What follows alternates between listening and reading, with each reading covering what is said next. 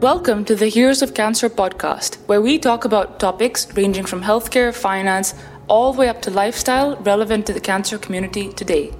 My name is Arshia Yadav, and today we're here to talk about a very important topic nutrition. After a big meal with more holiday parties around the corner, food is on everyone's mind.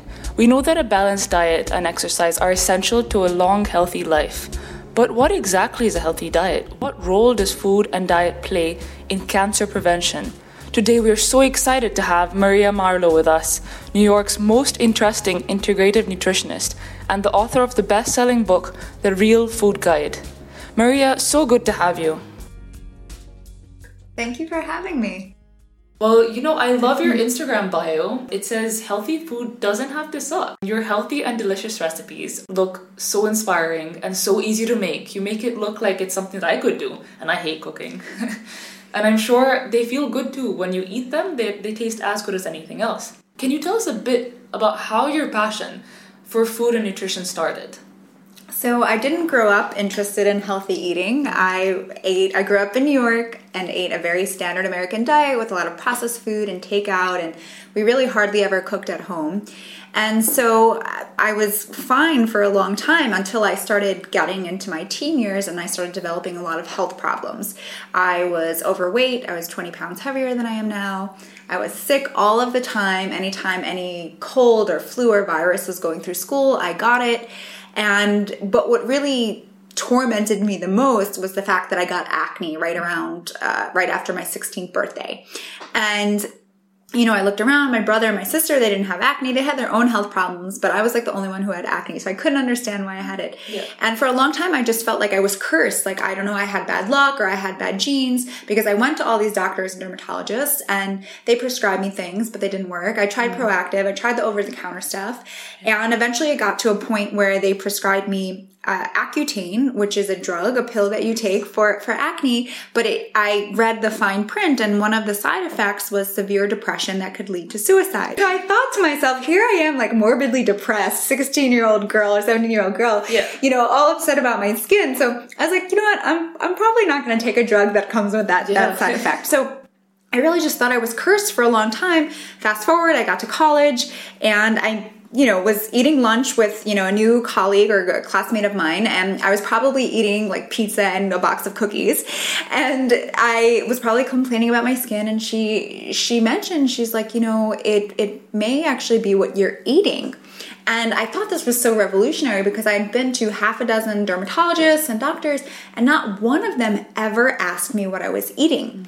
But I was so desperate at the time that I was just like, okay, fine, I'll try anything. And so I bought some books on the subject and started researching it more. I drastically changed my diet, and lo and behold, my skin finally cleared up which is something that for years no doctor or dermatologist or cream could do. Yeah. And so I because I saw it so visually how food affected us, I was just so interested in nutrition. I just want to learn more and more and more. And you know, that's basically what got me interested in healthy eating. And you know, in the beginning I thought all I could eat was like salads and like these boring foods, yeah. but I was like, no, if I'm going to keep this as a lifestyle and if I want other people to eat this way, I need to make it more fun and exciting and actually taste good. Exactly, and that's very valuable for any generation. It doesn't matter who it is, from which social strata they come from. It's important to be aware mm-hmm. of how important what you put in your system really is. I mean, right. you see examples of this everywhere. People eating processed foods, mm-hmm. eating high sugar diets, high salt diets, mm-hmm. without caring about what will actually happen as a consequence of these diets that they indulge in. And that's led to the increase of chronic diseases across the board, not just in one country, but across the world. I mean, even though we have access to information now, thanks mm-hmm. to technology, people are still not being able to step up to the plate and are not being able to decide. I mean, why are we all so lost when trying to decide what to eat to have a healthy life? What's the best way to take charge of your life when there's so much of an information overload mm-hmm. and there's so many different concepts being thrown at you all the time like how do you decide it's quite scary well, yeah, and it's just very confusing because you do hear so many conflicting reports and news articles, and it just seems like there's always something new and yes. something changing. Yeah. So I think the first thing to keep in mind is that we're all unique individuals Mm-hmm. and the perfect diet or lifestyle for each of us is going to be slightly different. There are, of course, overarching principles that do apply to the majority of the population, but then when you get down to the nitty gritty, you know, we each have our own biochemistry, so the exact diet and the exact foods are going to be slightly different. So always listen to your body.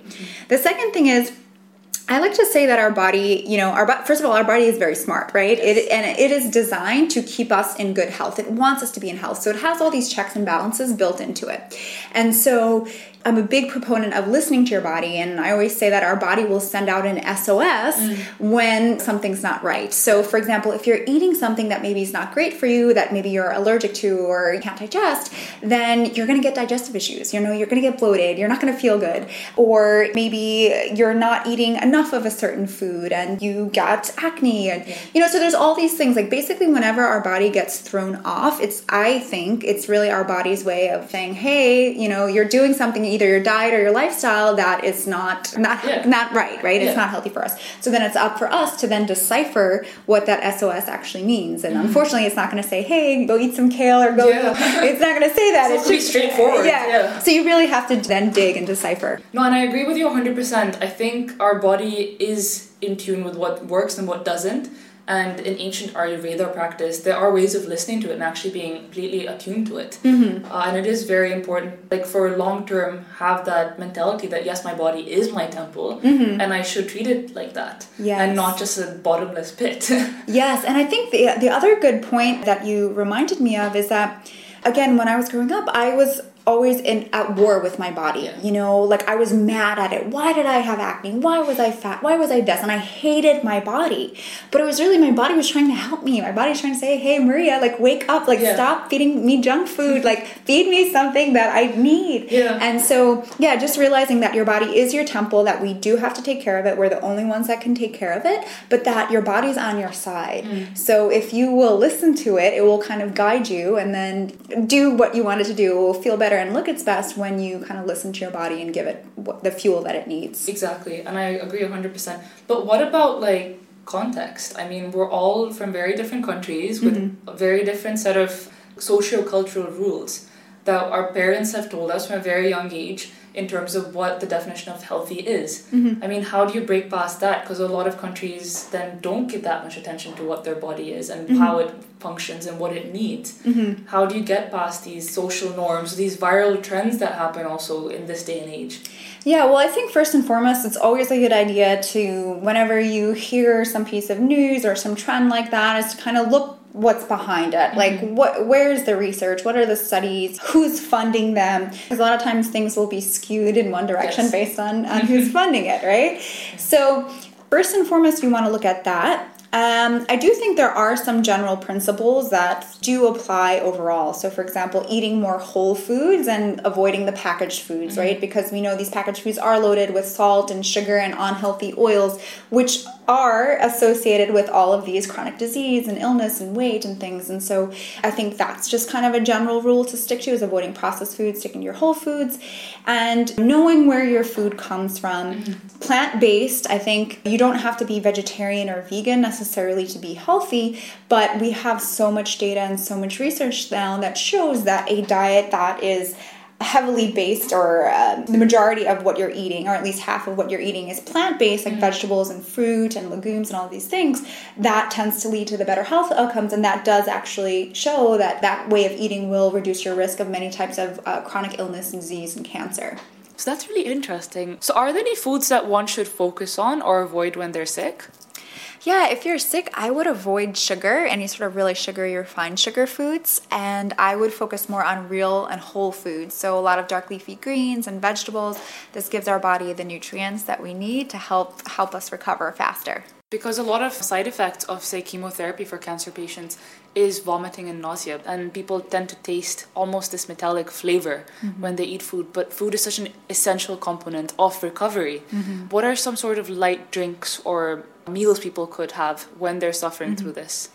Well, you know, everyone everyone's different, but I would say in general, no matter what, if someone has nausea or just sort of like stomach issues, they can definitely try um, peppermint tea or ginger tea. And all you need to do is take like the fresh peppermint leaves and put it in a cup and pour some hot water over it, let it steep. Same thing with the ginger. That tends to help with nausea. Mm-hmm. And on that point, um, I wanted to know what are your tips in terms of how everyone here can reduce their risk of getting cancer? Or other chronic diseases. Mm-hmm. So, I mean, I think there's just so many factors that play diet and lifestyle, but I think that there's a lot that we can do, that there's a lot that we can take charge of, and we don't have to just feel like we're cursed if, yeah. you know, it, like we're gonna, only bad luck. Mm-hmm. And so, in terms of diet, the research shows that uh, dark leafy greens and cruciferous vegetables, so things like broccoli and kale and cauliflower, these foods, high intake of these foods is associated with a lower risk of certain types of cancers. Um, similarly, with legumes, so like beans and lentils, as well as the allium uh, family family of vegetables, so like onions and garlic, those sorts of things. So those tend to be the foods that have been studied the most that show that they do help reduce certain types of cancer. So I think eating plenty of fresh vegetables, yeah. particularly in those families, that's like a really good habit to get into. And also just lifestyle so stress for example yes. is a big for all sorts of less serious uh, issues to the more serious issues so managing your stress well relationships if you don't have any people that you feel you can talk to or you know friends or family that you can trust and rely on you know that really does affect you and it eh, you know, sometimes we wish it's just like, oh, if we could eat the perfect foods or take a pill or whatever, we would be perfect. But the truth is, you could eat the healthiest diet in the world, but if you're unhappy and stressed out, you're not going to be healthy. True. So, things like that pollution, what pollutants are you exposed to, smoking, cigarettes, all of these things contribute to your cancer risk. So, any of our diet and lifestyle uh, factors that we have control over, I think it's a good idea to do the best that we can in those areas and avoid the things that we know are associated with cancer. And then in the areas where we, we don't have control, so for example, pollution, you can't really help. I mean, unless you want to move to another city, uh, you can't really control that. So it's like control what you can, mm-hmm. and then that way that kind of makes up for the places that you can't. True. And I mean, a lot of people have become aware to this and they do go for i mean they go to health farms they go to seminars workshops and they go on youtube and have a look at these sort of ways of living life in, in the optimal way taking in all these different factors but the problem with most people is that they don't know how to sustain it. Mm-hmm. They'll go to all these health farms and seminars, but they'll go there, they'll be like, right, I've got everything sorted, like I can do this. They'll do it for a week, they'll do it for two weeks, how do you i mean how do you help someone make it sustainable how do you make your clients like sustain, sustain or adhere to the things that you've taught them yeah that's a great question so i think taking baby steps so doing something extreme like going to a retreat center i think those are great because those are great kickstarts yes. because basically if everyone's doing everything for you preparing your meals giving you massages mm-hmm. giving you classes and meditation and yoga it's very easy to do yes. yeah. because of that you probably see like decent results in a relatively short period of time. But then, yes, when you get home, it's going to be a lot harder to maintain all that. So I think you want to choose what are the most important or most effective factors that you can change and just start doing them one at a time. So maybe it's your food. Mm-hmm. So maybe you focus on that first. And maybe you even focus on one meal a day, like maybe your breakfast. So you're making sure you're having a really, really healthy breakfast. Okay, once you get into the habit of that, now let's try lunches. Where should you eat out or what should you prepare beforehand? What can you do? And just focus on that for a couple weeks at a time until that becomes a habit. And then dinner. And so things like that. And then, okay, fine, you got your food under control. Now let's make sure that I'm exercising regularly or I'm mm. going to yoga or I'm doing meditation. So, really doing baby steps. And I found that that has been the best way because it's too overwhelming. Like, if you're eating a diet that has no vegetables and fruit in it and you're never working out and you're very stressed you, you, you basically you're the complete opposite of, mm-hmm. of where you're trying to go. If you change everything overnight you're eventually you're only going to follow it for a period of time before you throw in the towel and just you know get overwhelmed with it. So i'm a big proponent of baby steps. Focus on one key area at a time. Sustain it for a week or two before you even think about adding the next thing. Okay and in terms of mindset, in terms of your case, how do you keep your mindset in this in this area where you sustain this lifestyle for yourself? Well, I, I think it's really important to understand your why. So for me, I changed my diet not just because I thought it was cool or trendy, but because I felt like I had to because my body was deteriorating. Yeah. I was sick. I had acne. I was overweight. Like I had all these health problems and I didn't want them. I wanted to feel good. I wanted to look good, you mm-hmm. know?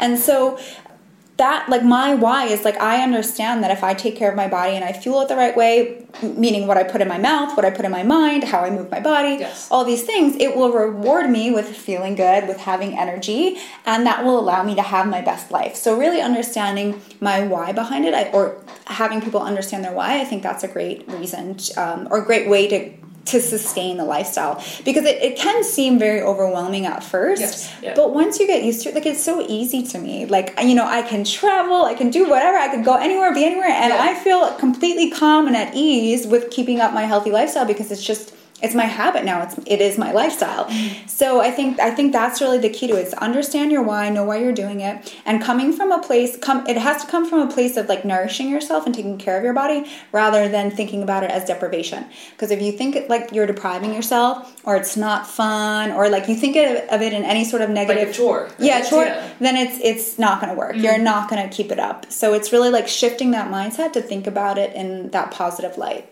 No, and that helps a lot because a lot of people make excuses. They're like, oh, our lives are so busy, we've got so much on our plate, Mm-hmm. how are we going to do this? Like, I don't know if this lifestyle can be like squeezed into our crazy, hectic corporate lives. Yes. So- and I think, you know, our actions are really a reflection of what our priorities are. Yeah. So, a lot of times, we, you know, people will say, like, oh, I want to be healthy, I want to eat healthy, but I don't have the time, or I don't have the money, or I don't have this, or I don't have that. But that's an excuse, Yes. right? Yeah. Because we find the way. When you want something really badly, you find the way to get it or to do it. And Yeah. so, it's just that you're prioritizing something else. Like, maybe Mm-hmm. you're prioritizing whatever else is taking up all of your time, that you don't have any time, or um, we can make time. So, like, even if you have a busy schedule during the week, then maybe on the weekends, if your health's your priority, maybe take that time to go grocery shopping or batch cook or Mm. plan out things for the week or plan out where you can get your food from the week. Like, you can figure out a way to fit it in. It's just a matter of, like, if you really want to or not. Like strategizing, right? I mean, you have to Exactly. think about the resources you have, the time you have, and the strategy you could apply to it. Mm-hmm. Right. Because you know what the long term gain is. Exactly. Yeah. And you shouldn't, I mean, our generation has a massive quick fix